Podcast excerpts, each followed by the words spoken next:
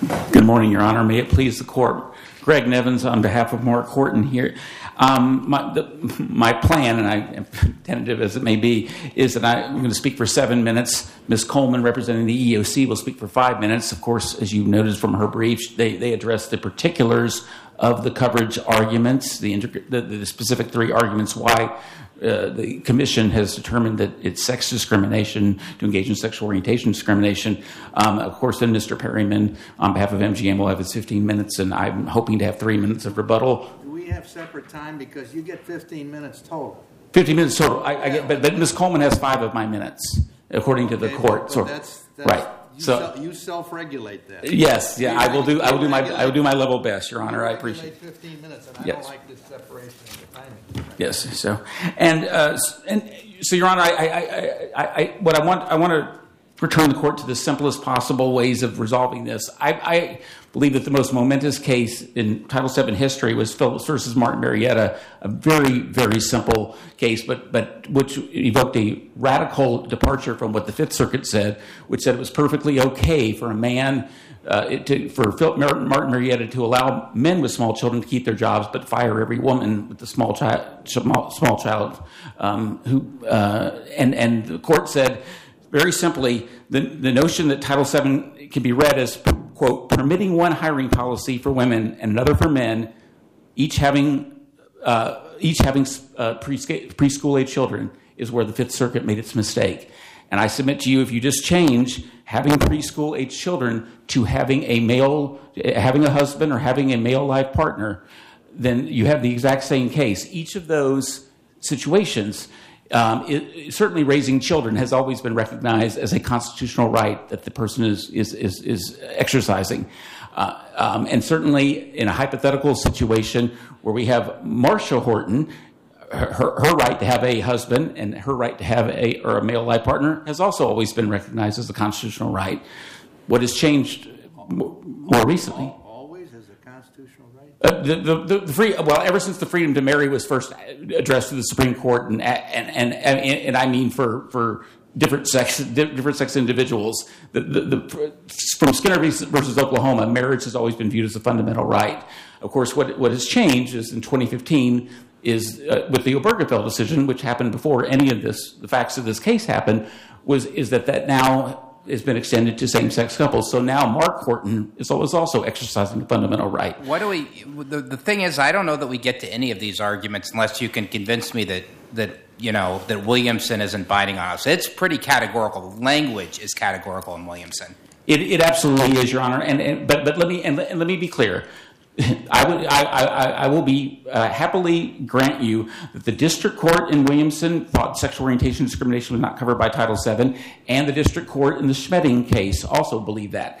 And in each of those situations, it was up to Mr. Schmedding and Mr. Williamson to decide whether they wanted to depress that issue and contest it before this court. And each of them decided not to. Mr. Williamson came before this court invoking its Uh, en banc decision in Bibbs v. Block and said the where where the district court got it wrong is that they didn't address whether I had a race discrimination claim. And this court said, well, okay, but you're wrong and your race discrimination claim is wrong. But here's the problem I'm having. If you look back, and you can correct me if I'm wrong about this, my understanding is the um, employer there said, no, it's not race discrimination. This is sexual orientation discrimination. Maybe not in those starker terms. That's not protected.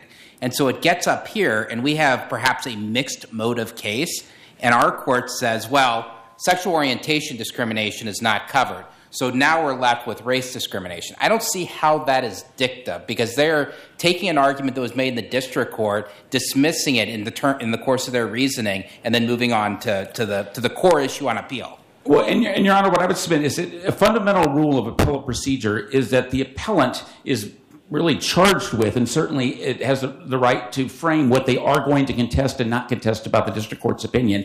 I believe I'm, i feel very confident, and I thank the Lewis Rice firm for providing the court with Mr. Williamson's brief, which made it collusively clear that Daryl Williamson was making no argument to this court that sexual orientation discrimination was covered by Title VII. That's true, but you can't change the underlying facts. You can't change the arguments that were made in the lower court. And here, the arguments made in the lower court were, at least on the employer's side, all about sexual orientation discrimination. It's why we can affirm on any ground supported by the record. If the respondent comes up with an argument, that's still part of the case, even if the appellant didn't raise it. If well, if but that but first off, that's not dispositive. Of, first off, if you only bring one claim, and it is the record is crystal clear that Daryl Williamson only brought a race discrimination claim. So so the, and the, the, the employer was basically trying to do a diversionary tactic and say, no, this is what they're he's really arguing. Sexual orientation, he, he right? didn't, he didn't get. They don't get to do that. If, if, if and it, it, granted, if Daryl Williamson had come before this court and said, "Both, I, I'm making both claims," and, and but but Daryl Williamson said no. Daryl Williamson said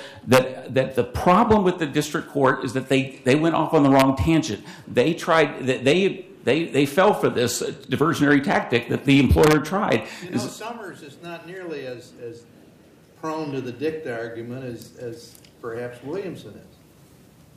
Oh, oh, uh, The case that, that that Yes. relied on, which, which had a much, much more clearly articulated and on-point analysis. I yes. Well, and, and Your Honor, and So if, if Williamson isn't controlling, but Sommers is, we're, we're back to where Judge Strauss was. With, with, with an important exception, Your Honor, I do believe it's I do believe it's very it's important to distinguish between the two things of gender identity and sexual orientation discrimination. And and th- this has this is um, this if you if you look at what's what's happened in other courts, especially like for instance, take a look at what happened in the Evans the Evans case where they were, the Eleventh Circuit had already decided. I'm not sure it's, it, we're talking about the definition of sex in the statute. And you just say, well, it's very different. Sexual Well- orientation and gender identity. I'm not sure with, with the interpretive problem we're facing, what you said is not that clear to me at all. Your Honor, but but I, what I submit to you, if, I mean if you're going if you're if you're going to read Sommers as prohibiting any as is adopting this, you know, first off, its holding is very clear that the transsexual loses her case, um, and I submit to you that so. It, it Well, among other things, it said ten times Congress has, has declined to amend the statute to do, to, to adopt the interpretation you're urging us today. I and, and, and Your Honor, the, the- That's rather significant. In fact, that's, that's even more controlling than the decision on the facts for me. Well, and I would submit to you that, of course, the Sommers decision was eight years before the Supreme Court in the pension benefit guarantees case said that that you should not rely on subsequent legislative history to determine the meaning of the statute. I, what I, and the Oncale decision charged this court and every other court with entertaining all claims that meet the statutory requirements. And here it's differential treatment on the basis of sex. Um, satisfies that. I will reserve the last two minutes of my time and allow Ms. Coleman to. Uh, thank you, Your Honors. Ms. Coleman?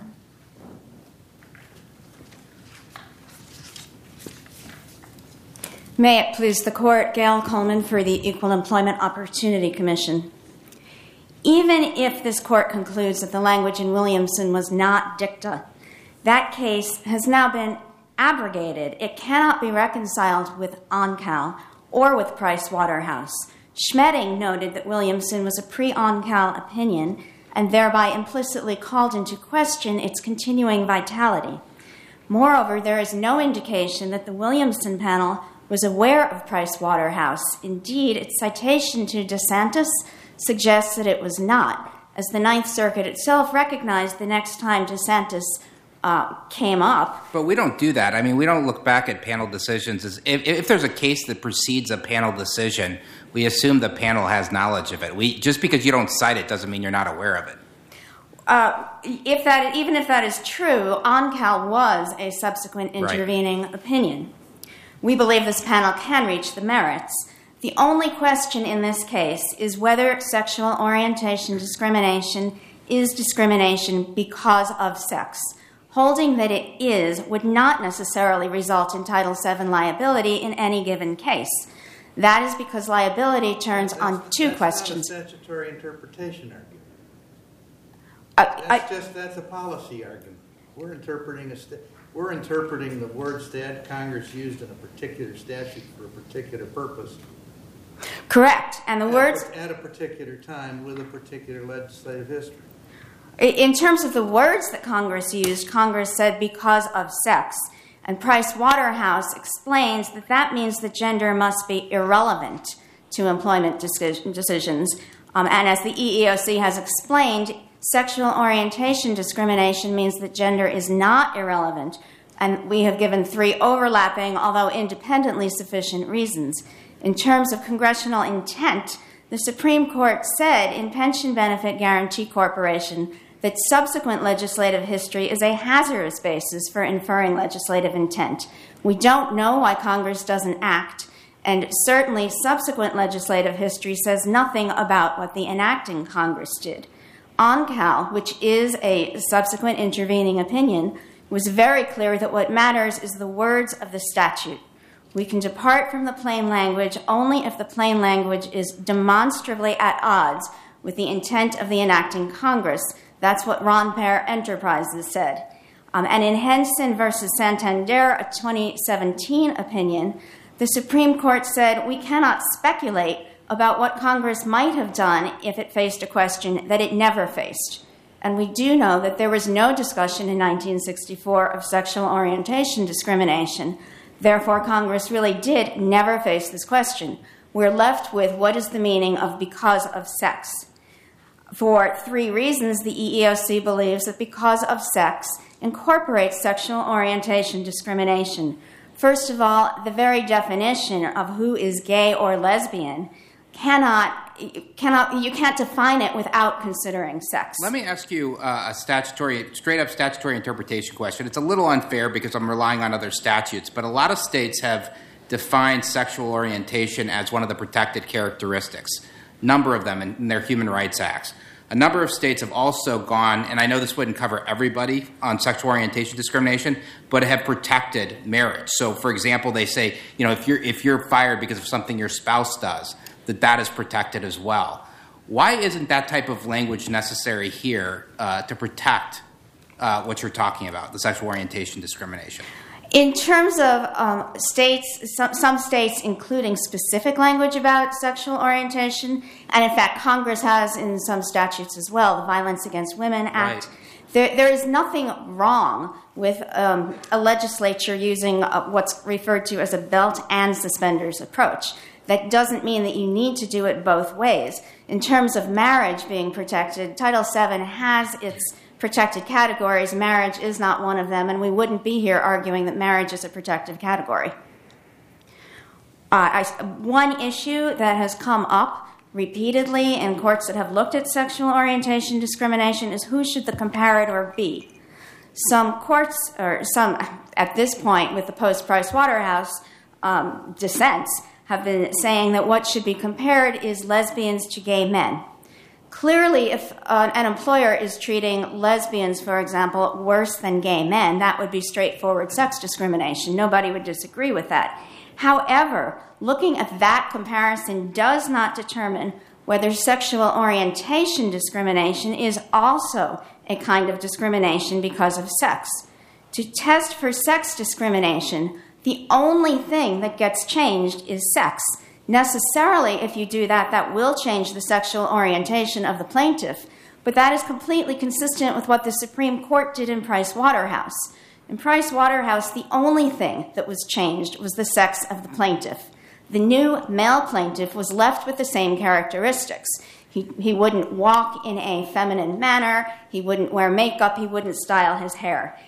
In, other words, changing the sex of the plaintiff in Price Waterhouse eliminated the gender nonconformity, just as changing the sex of the plaintiff here eliminates the sexual orientation. That, didn't, that, that is what made the difference. Looking at it that way, it was clear that, that, that sex was the determining factor. Therefore, under the plain language of Title VII, what happened was because of sex. I see that I'm out of time unless the panel has any further questions. Thank you. Thank you.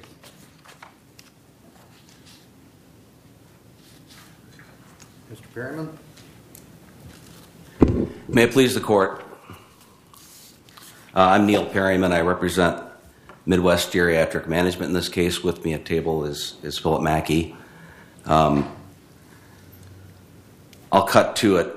Um, we believe the Williamson court precludes, holding precludes further review uh, by this court. Judge Hamilton had no difficulty uh, finding that this court squarely held in Williamson that sexual orientation or homosexuality, she put it, uh, is not protected by Title VII. Well, I think you're overstating it a little bit. I mean, I, you know, I made the argument opposing counsel that it's part of the reasoning, and I think I think you can make that claim based on what was before the district court in Williamson. But to say that's part of the holding, I'm not so sure that's right because that case, at least on appeal, was all about race discrimination.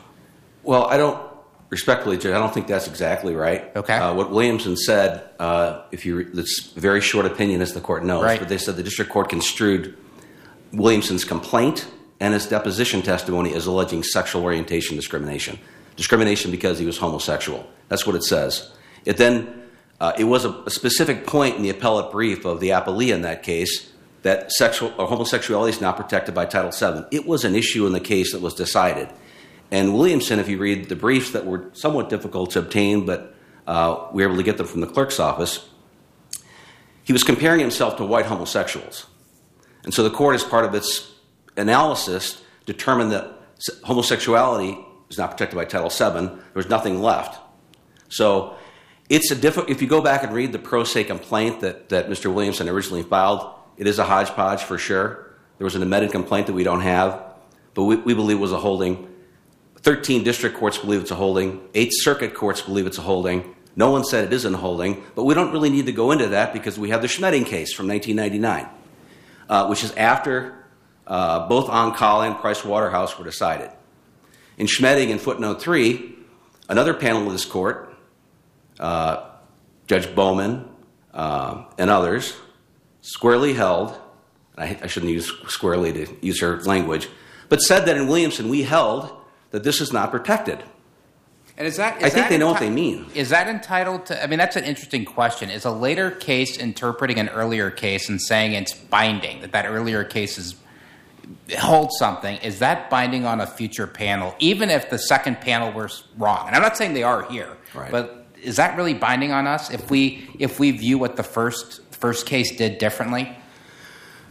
I think this court's own interpretation of what's a holding and what isn't is entitled to some weight, but we don't even need to go there. Because what happened in, in uh, Schmedding is that the district court dismissed the case because it believed the case was predicated upon sexual That orientation was a harassment. before Mater, Mater. The- the Yeah. I'm sorry? I dissented in Mater because I thought Strauss's question would, was, should have been fair game, but the court said no. Yeah. I, I, I don't, I don't think, I don't think Schmedding can be ignored just because it was interpreting Williamson and we might have interpreted differently. Correct. And in that case, in Schmedding, the district court had dismissed his case alleging that, or where it held that the plaintiff was really asserting a claim of sexual orientation harassment. Um, sent it back down. This is post Oncale. They sent it back down and said, reconsider this in light of that. And the court says very clearly that, I'll read it to you. We do not think that simply because some of the harassment alleged by Schmedding includes taunts of being homosexual or other epithets connoting homosexuality, the complaint is thereby transformed from one alleging harassment based on sex, which would be actionable, to one alleging harassment based on sexual orientation, which is not. They let him have another chance at it to remove the allegations of sexual orientation discrimination, which are not actionable under Williamson and every other circuit court uh, that considered the question prior to Baldwin against Foxx and these new cases that have come forward in the last three or four years, based upon the EOC's new look that they've taken at the statute, which we think clearly says because of sex and not because of sexual orientation. But that's a question that I don't think this court can reach today. So we believe, based upon Williamson, Schmedding, and other cases, this court doesn't need to get into the policy questions about what mixed drinks are and which, uh, mixed drink is most, most like this case, public policy, what societal concerns are. Not that they're not important questions uh, for someone to answer, but it's not for this panel. Um, the court also dismissed uh, plaintiff's claim for religious discrimination. Uh, they, complained about that in their in their brief that the court that the district court got that wrong. We think the district court got it right. Uh, the only religious discrimination pleaded is that he was uh, gay. He doesn't plead that we knew of his religious beliefs. He claims there were differing religious beliefs, paragraph 63 through 66 of his complaint. Doesn't say what those beliefs are.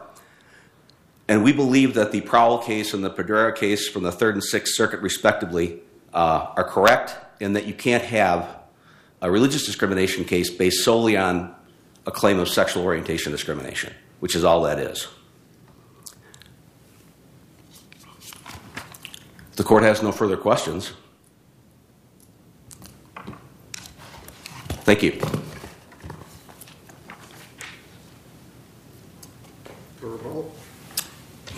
Thank you, Your Honors. Uh, three quick points. I think the, when it comes to what's a, binding decision, I, commit the John Morrell uh, case to your consideration.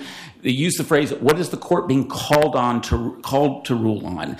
And I think that's very important here because the language, as you, said, is very clear. The, the language is against our position, but the court was not being called to rule on in Schmedding or or in Williamson on, the question in front of them. The plaintiff appellant in each of those cases unilaterally disarmed and basically said, "I'm not. We're not pushing this issue. I'm, willing to take my sexual orientation allegations out of it, and I am asking you to say my gender stereotyping allegations are sufficient." And Daryl Williamson that I have a race claim. Daryl lost, but but but but and the court, this court focused exactly on what the plaintiff appellant in each case asked them to, so that these are not binding holdings. If I, I also want to, I, the Sommers case it goes to a very important point that I want to get across here today.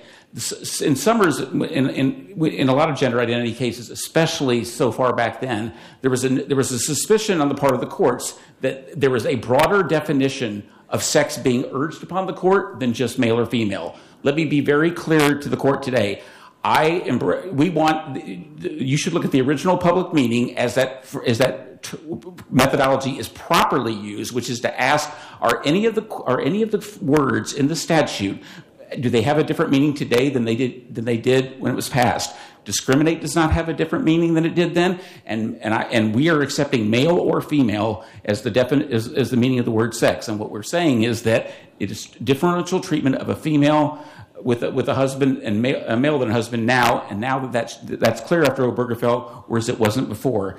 And my last point would be that Prowel the Prowel decision is is is is a, is a blessing insofar as it is so intellectually honest about creating a gay exception to the relig- to the religious non-adherence claim.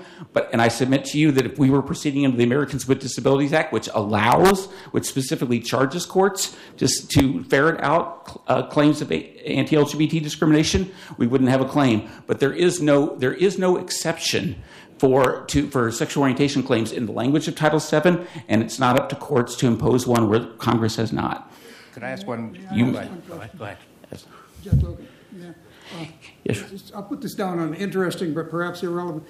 Um, As we all know, there have been three, at least three cases were relisted by the Supreme Court. Do any of them have a specific bearing on this case, like the Bostock case, the Altitude Express case, and the Harris funeral?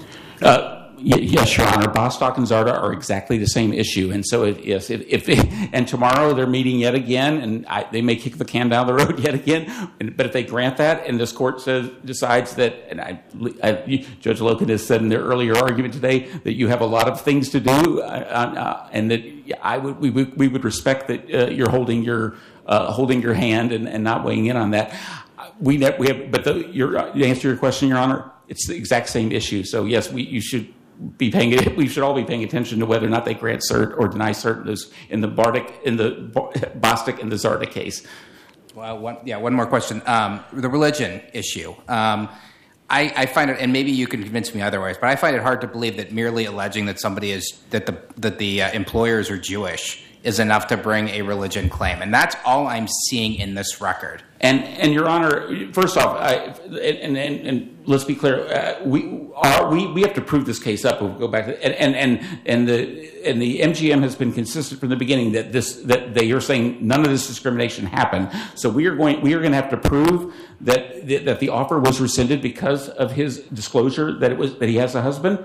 Um, and we, and if we, and in order, and we, and we think that's sufficient to prevail on the sex discrimination claim, but in order to prevail on the religious discrimination claim, we completely understand that we are going to have to show that it, that it was their religious beliefs that motivated it. And of course, and Your Honor is making a a very uh, apt point that many there are many many uh, different people in, of the Jewish faith, some of whom are opposed to, uh, whose religious beliefs are opposed to same-sex marriage, some of whom are adamantly in support of. So, and we do understand that, and the position is, and we know we have to prove, we'll have to prove that up should should we get the opportunity.